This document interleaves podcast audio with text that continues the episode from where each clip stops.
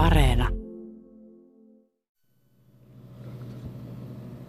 Kesäinen päivä Hukalan hautausmaalla Valkealassa Kouvolan kupeessa ollaan ja ei ole aikaa kuin viikko Arto, kun oltiin Messukylän hautausmaalla ja pohdittiin ensimmäisenä naisena olympiakultaa hiihtäneen Lyydia Viidemanin elämää. Hän eli pitkään, mutta nyt kun ollaan tässä Mona Lisa Nousiaisen haudalla, niin valitettavasti ei voi sanoa samaa. Tämmöisessä tilanteessa ei voi kyllä olla pohtimatta tätä elämän ja kuoleman välistä jännettä, joka on kyllä aika, miten se nyt sanoisi, monellakin tavalla jopa epäreilu tietyssä mielessä.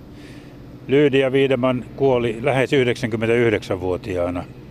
Mona-Liisa Nousiainen 36-vuotiaana. Eli 63 vuotta vähemmän kuin Lyydia. Joku voisi sanoa, että se on epäreilua, mutta kyllä kai elämän jänne on sellainen kuin se on jokaisen kohdalla. Vaikealtahan se tuntuu kuvitella, että nainen ja äiti, joka oli tavallaan vasta elämänsä alussa, joutui siitä niin nuorena poistumaan, mutta nämä ovat niitä kysymyksiä, joita tulee väkisinkin mieleen, kun katselee tuota kaunista pientä kiveä, joka on muistona Mona Lisasta. Niin sanoit sen äidin, mutta myös aviopuoliso Ville Nousiaiselle.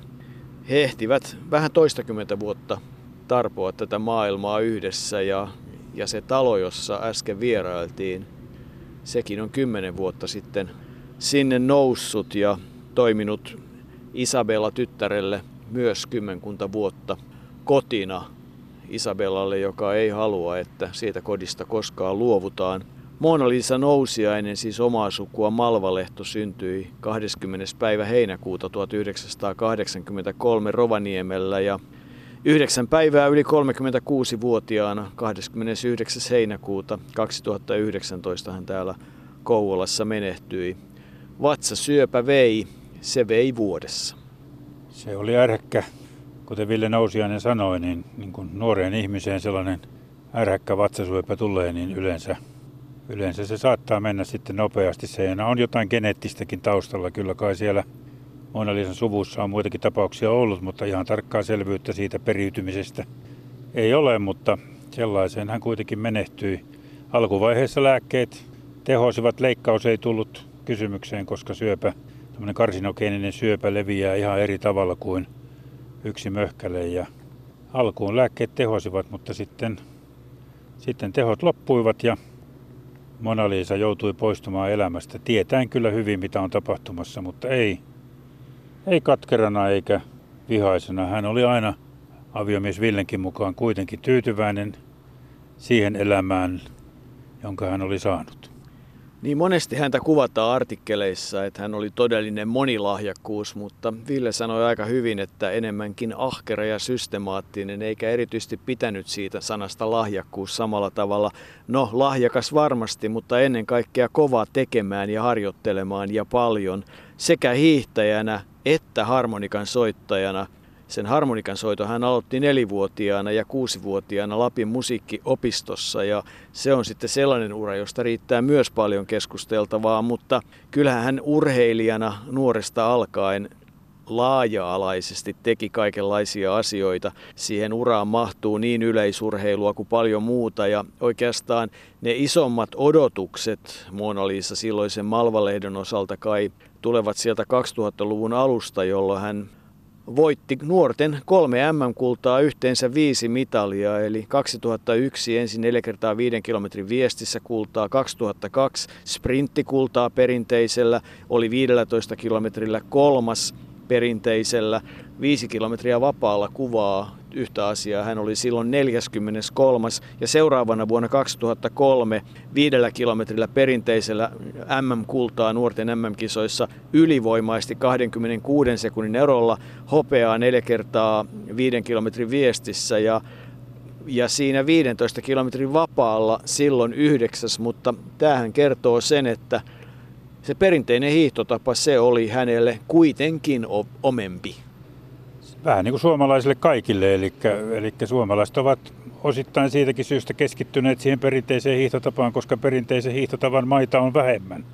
Ja toisaalta Suomessa sanovat asiasta tietävät ja valmentajat, ei ole sellaisia maastoja, joissa voisi esimerkiksi rullasuksilla harjoitella sitä vapaata hiihtotapaa, luistelua. Luistelusta on kysymys sillä tavalla kuin esimerkiksi Keski-Euroopan maissa tai Norjassa ja, ja Ruotsissakin meillä voisi paradoksaalisesti sanoa, että alppihiihto on meillä ollut aina vähän huonoissa kantimissa, kun ei ole kunnon vuoria, ei saada talvikisojakaan Suomeen sen takia. Ja kuitenkin se vaikuttaa ilmeisesti myös jollain tavalla tähän hiihtämiseen, eli se vapaan hiihtotavan harjoittelu Suomessa on vaikeampaa kuin monessa muussa maassa.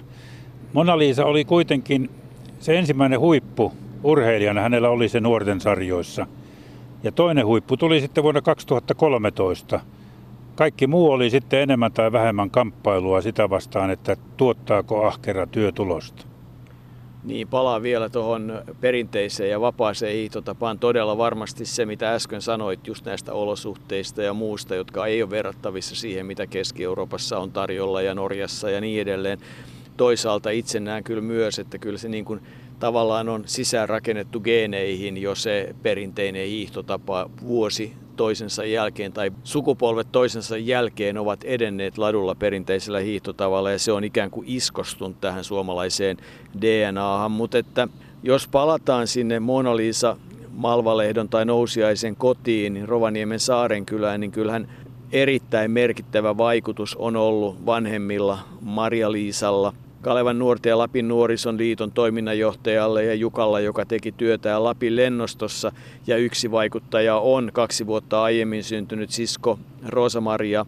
Eli isosisko vaikutti siihen sekä musiikkiin että urheiluun. Se varmaan kuvaa sitä Mona Lisan luonnetta, että minä kanssa. Ja hän sitten näytti Ounasvaaran urheilulukio ylioppilaaksi 2003. Kuvaavaa hänelle varmaan siinä nuoruudessa on se, tekemisen laatu, peruskoulun keskiarvo 9,7 ja ja yleisurheilua aitajuoksussakin taisi olla Suomi-Baltian nuorten maaottelussa balettia, uintia ja, ja jo yhdeksänvuotiaana Junior Gamesissa maastojuoksua. Eli on siinä ollut nuorilla tytöillä tekemistä. On siinä ollut tekemistä, kun tuo musiikki tulee siihen sitten rinnalle vielä. Eli harmonikan soitto, haitarin soitto, jossa hän on joskus sanonut, että se oli kuitenkin tavallaan laji, jossa hän ei koskaan hävinnyt. Hän, oli, hän voitti kaikki kilpailut, missä kävi viisi harmonikan Suomen mestaruutta, mutta jo yhdeksänvuotiaana hopeisen harmonikan silloin Seppo Leino, joka sovitti paljon hänelle näitä kappaleita, sovitti kappaleen Lapin äidin kehtolaulu, jolla tuli hopeinen harmonikka. Ja sitten kuusi vuotta myöhemmin, 15-vuotiaana, tuli kultainen harmonikka metsäkukkia sovituksella. Ja mun täytyy sanoa, että harmonikan soittajana hän todella ainakin tämmöiselle maalikolle kuin minä, niin oli taitava. Näin vuoden urheilijatilaisuudessa kerran Tampereella tai kuulin ja näin, kun hän soitti teeman tuosta Gladiaattorit-elokuvasta. Se oli kyllä vaikuttava esitys. Niin, kyllä kaiken kaikkiaan Mona Lisa antoi kiitosta kaikille niille opettajille, Juhani Oravalalle, Jouko Pääkköselle ja Seppo Leinolle siitä, että sai kokea musiikin parissa hienoja asioita, joihin kuuluivat muun muassa ne matkat muun muassa Nepaliin ja Floridaan. Ja kyllähän sitten jonkun verran laulukeikkoja ja esiintymisiä teki myöhemminkin, mutta nuoruuteen nuo liittyivät ja se ensimmäinen CDkin tuli jo kymmenvuotiaana. Kyllähän nämä kappaleet, kun ajattelee Lapinäidin kehtolauluakin, niin kyllähän se on semmoinen melodiana ja varsinkin kuorosovituksenakin sellainen, joka kyllä ehdottomasti pysäyttää. No sitten oma osansa urheiluuraa liittyy siihen vaiheeseen, jossa oli se ylirasitustila ja silloin hän osallistui Yle TV1 maestro tikusta asiaa kilpailuun, jossa julkisuuden henkilöt opettelivat johtamaan orkesteria ja kun katsoo silloin sitä niitä säveltäjiä, joita siinä Mona Lisakin sitten johti, Beethovenia, Bisetä, Dvořakia, niin, niin kyllähän se voitto on ollut mielenkiintoista ja aina tietysti pitää sitten löytyä joku, joka suhtautuu asioihin kriittisesti. Taisi olla niin, että Leif Segerstam ei pitänyt, hän piti tätä aika viihteellisenä asiana ja koki ikään kuin, että siinä aliarvioidaan kapellimestarin työtä. Mona Lisa taisi olla vähän toista mieltä. Niin, oltiin monta mieltä. Eli tuota, tosi TVstähän siinä oli kysymys, joka ei tietenkään ole sama kuin esimerkiksi kilpailla todella kapellimestarikilpailussa. Ja sen takia siitä sitten jotkut eivät ymmärtäneet sitä kuitenkin sitä viihteellistä arvoa, joka sillä oli, että kysymys ei ollut niin vakavasta asiasta ja tuli jotain tuollaista puhetta ja pölinää siihen aikaan, mutta joka tapauksessa hän 28-vuotiaana Mona Lisa tuon kilpailun voitti. Ei hänestä kapellimestaria kuitenkaan tullut, eli siinäkin täytyy muistaa, että tosi TVstä oli kysymys. Mona Lisa, joka piti ennen kaikkea Sibeliuksen musiikista sitten Pachin. Ja Vivaldi oli sellainen, jota hän mielellään soitti. Vivaldin talvi oli muun muassa semmoinen kappale, jota kun hänelle kerran kysyttiin, että miten, miten musiikillisesti kuvailisit tätä menestystä nuorten kilpailussa, niin hän valitsi, että ehkä Vivaldin talvi olisi sellainen, jonka voisi soittaa. Niin ja nyt tuli mieleen joku artikkeli, jonka luin hänestä, oli se, että hän suhtautui kyllä todella niin kuin avoimin mielin kaikenlaiseen musiikkiin. Sanoi, että harmonikkahan on oivallinen soitin, että sehän sopii laidasta laitaan soittamiseen, oli sitten kyse klassisesta tai jatsista tai rockmusiikista, popmusiikista, mistä tahansa. Että sehän on oivallinen soitin, sillä voi soittaa mitä vaan. Hän ei ollut urautunut johonkin musiikkityyliin. No toisaalta sitten samaan aikaan oli tämä hiihtoura ja kyllähän sille hiihtouralle noiden nuorten menestystenkin jälkeen, niin kuin totesit, niin ennen kaikkea se vuosi 2013, johon sijoittuu se voitto maailmankapissa Liberecissä. Silloin Justina Kovalchik, joka taisi muuten silloin voittaa itse asiassa Tuudes Kiinkin, niin jäi kakkoseksi ja se oli tammikuuta, helmikuussa parisprintin voitto Anne Kyllösen kanssa olympiamaisemissa – ja hän oli 17 kertaa 10 joukossa 2005-2018 välissä, mutta kun ei ole sitä olympiamitalia tai M-mitalia, niin jotenkin tuntuu, että hän oli vaan aika lähellä sitä maailman huippua, mutta kaipa me voidaan sanoa, että Mona Lisa Nousiainen oli maailman huipulla. Kyllä, hän oli maailman huipulla 2013, kuten Villekin sanoi, hän oli maailman nopein naishiihtäjä tyylistä riippumatta, eli hän oli todella nopea ja se oli hyvä vuosi. Harmi, että sitten 2014 kunto ei ollut enää samanlainen ja sitten 2014 Sotsissa sprintti oli vapaalla hiihtotavalla ja se ei kyllä, vaikka hän olikin 2013 siinäkin nopea, mutta hän ei siinä pystynyt samalla tavalla. Siihen sisältyy kyllä sekin, että silloin kun he voittivat parisprintin Anne Kyllösen kanssa ja silloin kun hän voitti sen sprintin viime edellisellä vuonna, niin rata oli vähän helpompi, lyhyempi ja aina kun tuli jyrkkiä nousuja, joita sitten yleensä olympiakisossa oli, niin Mona Lisa oli vaikeuksissa. Hänellä kävi kyllä huono tuuri niissä olympia-asioissa, koska Vancouverissa olisi ollut perinteisen tyylisprintti. Silloin hän oli ylikunnossa ja ne olympiakisat menivät ohi. Ja sitten vielä 2018, jolloin seuraavan kerran olisi ollut perinteisen sprintti, niin hän ei sitten, kunto ei riittänyt sitten enää olympiakisoihin silloin jo. Varmasti oli olemassa olevalla sairaudella, jota ei vielä silloin aivan tiedostettu, niin osuutensa asiaan. Eh, olympiakisat jäivät ikään kuin tuolleen ainoa sijoitus, mikä olympiakisosta tuli, oli se Sotsin sprintin, vapaan sprintin 27. sija, joten se varmasti ehkä harmitti, vaikka Ville ja monet valmentajat sanovat, että Mona Lisa osasi kyllä ottaa sen, mikä tuli. Hän oli yleensä aina tyytyväinen sitten kaikkeen ja osaansa tässä elämässä. Niin MM-kisoissa hän on ollut hyvin lähellä. 2005 Oberstdorfissa 7, 2007 Sapporossa 12, 2013 Val Fiemmessä 7, 2015 sitten 22 sprintissä ja, ja kyllähän niitä, sitä SM-kultaakin on tullut sieltä Jämin hiidoista sprintissä ja sitten yhteislähdössä, eli kaksi henkilökohtaista Suomen mestaruutta. Kyllähän nämä kaikki meritit kertoo huipputaso hiihtäjästä, jota vuosien varrella valmensivat oman aviomiehen Ville Nousiaisen lisäksi alkuvaiheessa erityisesti Jorma Manninen, Pirjo Mannisen isä, Niklas Grön jossain vaiheessa Faalunin aikoihin 2015, Ismo Hämäläinen ennen sitä Vancouverin aikaa Reijo Jylhä, Jukka Pätärikin antoi ohjeita ja, ja sitten Toni Roponen oli vielä hänen valmentajanaan, joten kyllähän sitä suomalaista valmennusvoimaa Mona Lisa nousiaisen takana vuosina oli ja erilaista osaamista.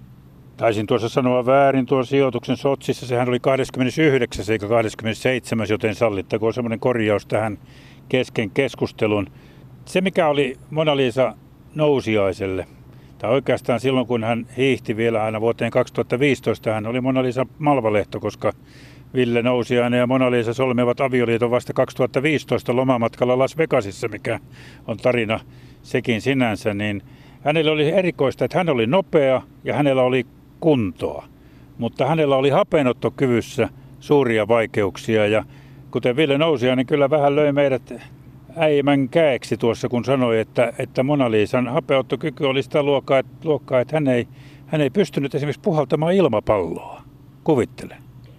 Niin, se on siis yksi osa, eli se puhallusvoima oli, oli sellainen, mutta että, ja kyllähän se sitten hyvin kuvaa, että, että jos hapenotossa on ongelmia, niin kun ei sinne lihaksistoon happea tuu, niin vaikea siinä on sitten maitohappoakaan huuhtoa, mutta, mutta kyllähän todella nopea oli ja ihan kuriositeetti, jota, johon ei kannata suhtautua kovin vakavuudella, on se, että sadalla metrillä silloin maaliskuussa 2013 hän suksilla teki niin sanotusti epävirallisen maailmanennätyksen.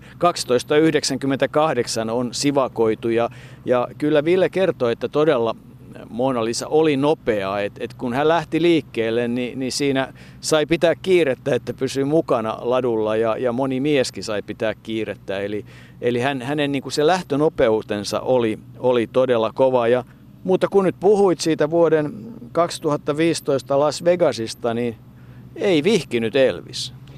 Ei, se oli tietyllä tavalla pettymys, koska ajattelin, että jos Vegasin asti on menty vihittäväksi, niin miksei sitten Elvis olisi kelvannut papiksi, mutta sillä kertaa se oli joku pekasilainen vihkikappeli kuitenkin, jonka he valitsivat ja siellä oli ilmeisesti aika sinänsä tavanomainen pappi vihkimässä, mutta halvaksihan se tuli.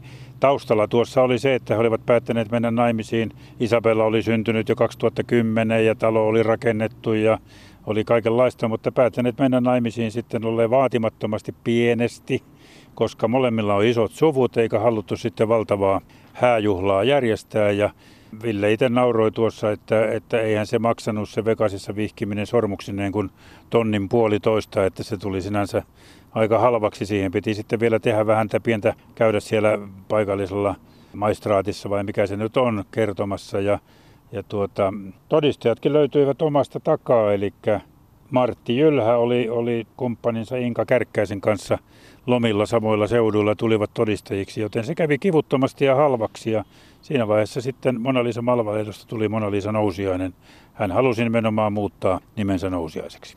Niin, kaunis tarina ja, ja kyllähän kaikki oli valmista. He nimenomaan korostivat sitä, että jos se vaivattomasti siellä käy ja ilmeisen vaivattomasti kävi ja hyvä muistohan sitä varmasti jäi parhaat ystävät tai hyvät ystävät joka tapauksessa olivat siellä todistamassa ja asut olivat valmiina ja limusiinikin hankittuna amerikkalaiseen tapaan pihalle kaikki siihen pakettiin sisältyen. Yksi sellainen henkilö, johon Mona Lisa nousiainen hiihtouransa aikana, mutta varsinkin loppuaikana varsin paljon tukeutui, oli meidän kisapappimme Leena Huovinen, joka oli ristimässä Isabellan ja oli myös hautajaisissa siunaamassa ja näin hän pohtii Mona Lisa nousiaista. Siitä asti kun me tutustuttiin, niin Monahan oli sen, sen kaltainen ihminen, että hän keskusteli, hän oli auki asioille, oli kiinnostunut, utelias ja kun on semmoinen ihminen, niin silloin se, jos se keskusteluyhteys pysyy auki niin kuin hänen kanssa ihan loppuun asti, niin monenlaisia asioita maan ja taivaan väliltä. Minkälainen ihminen sun mielestä Mona Lisa nousiainen oli? No Mona, oli, Mona Lisa oli monenlainen. Että hänessä, oli, hänessä oli monenlaisia rooleja, mutta ajattelin, että varmaan siltä syvimmiltä, niin kyllä hän oli niin kuin äärimmäisen lahjakas, monella tavalla monilahjakas ihminen. Ja kiinnostunut ja kunnianhimoinen sitä, mitä hän teki. Mutta sitten hyvin, hyvin tuota, utelias ja oli kiinnostunut siitä toisesta ihmisestä myös, joka ainakin siinä omassa roolissani niin mä että Mona aina muisti myös minun asiat, joka nyt kuulostaa vähän kummalliselta, mutta, mutta se oli sen kaltainen, että, että hänellä oli monenlaisia asioita päässä. Ja, ja tuota, lyhyen elämänsä nähden, niin hän ehti tehdä paljon asioita. Olit tietysti mukana hiihdon kanssa aika, aika voimakkaasti kaikki ne vuodet, kun hänkin urheili. Ne oli todella vaikeita vuosia sieltä 2000-luvun puolivälistä siihen tyttären syntymään saakka. Miksi? Mitä on uran kanssa tapahtunut. Okei, kyllähän sekin kulkee siinä mukana, mutta ehkä minä enemmän ajattelen sitä ihmistä kokonaisuutena. Ja, ja kun, kun mietin Monaa, niin mulle tulee yhtä vahvasti kaikki ne muut osa-alueet hänestä, niin kuin hänen, hänen äärimmäinen musiikannen lahjakkuutensa, äitinä oleminen, ystävänä oleminen, urheilun, niin siinä on varmaan monta seikkaa. Ja hän oli hirveän vaativa itseä kohtaan myös muita kohtaan. Miten Mona Lisa sun mielestä käsitteli sen viimeisen vuoden ja otti vastaan sen kohtalon, mikä hänelle oli määrätty? Ajattelen, että ei pelkästään Mona Lisa, mutta yleensä kun ihminen on vakavasti sairaana ja kun näyttää siltä, että se elämä ei jatkukaan, niin, niin kyllähän se valtaosassa meissä on se, että me halutaan pitää toivosta kiinni ja tehdään kaikkemme, jotta niin kuin elämä jatkuisi. Ja, ja monassahan sen näki ja hän, hän haki erilaisia vaihtoehtoja ja hoitoja. Ja viimeisen asti totta kai pienen tytön äitinä, aviopuolisona, nuorena ihmisenä, elämää rakastavana joka, ja siihen heittäytyvänä. Niin, mutta sitten tuli sellainen kohta, jossa, joka mulle aika tuttu, kun mä näitä kuolevia ihmisiä tässä työni puolessa näen, jossa ikään kuin antaa, antaa sillä tavalla, hyvällä tavalla periksi, että nyt tämä on näin, että näin se nyt menee. Ja, ja silloin, kun ikään kuin suostuu siihen omaan kuolemaansa, kun enää mitään ei ole tehtävissä. Ja senkin hetken mä näin siinä Mona, Mona Lisassa. Ja se tuo hirveän paljon, se on vähän niin kuin ristiriitainen ajatus, se tuo vapautta siihen. Se tuo jotenkin semmoista läsnäolokykyä, että nyt ne hetket, mitkä tässä on, niin nyt, mä, nyt sitten ihminen on siinä satas, satasella läsnä. Ja siinä tämmöinenkin mä olin Mona Lisassa nähtänyt, tai näinkin, näinkin että, tuota, että sitten siinä tulee tietty sellainen levollisuus, joka kääntyy siihen kohtaan, että, että itse asiassa kuoleva alkaakin saattaa meitä muita siihen oman lähtöönsä. Mitä hän teki perheensä kanssa, ystävien kanssa, läheisensä kanssa. Mona Lisa nousiaista sanotaan, että hänellä oli urheilijana yksi sellainen kyky, jota monella ei ole, että, että hän osasi nauraa itselleen, mutta yhtä aikaa oli kyllä aika armoton siinä tekemisessään, että aina tulee miettineeksi sitä, että onkohan se levo ja rasituksen suhde ollut sitten ihan oikea kaiken kaikkiaan ja, ja kuinka paljon kuormitusta syntyi eri asioista, mutta kyllä Ville todisti sitä, että, että kaikkea sitä, mitä hän halusi tehdä, niin hän teki intohimolla ja hän nimenomaan halusi sekä soittaa että urheilla. Ja kyllä kai sitten siihen yhtälöön se perhekin vaati oman osansa, että opiskelu Sibelius Akatemiassa. On siinä ollut paljon tekemistä. Elämä oli täyttä. Eli Mona Liisa eli täyttä elämää. Hän käytti jokaisen hetken, ei toki tiennyt silloin vielä, että elämä saattaa olla niin lyhyt kuin se lopulta oli, mutta käytti jokaisen hetken johonkin tekemiseen. Jos ei muuta, niin teki itse joulukortteja ja lähetteli niitä, eli aina täytyy olla käsille ja mielelle tekemistä. Hän oli ahkera ja systemaattinen, tosi ahkera, Ville sanoi.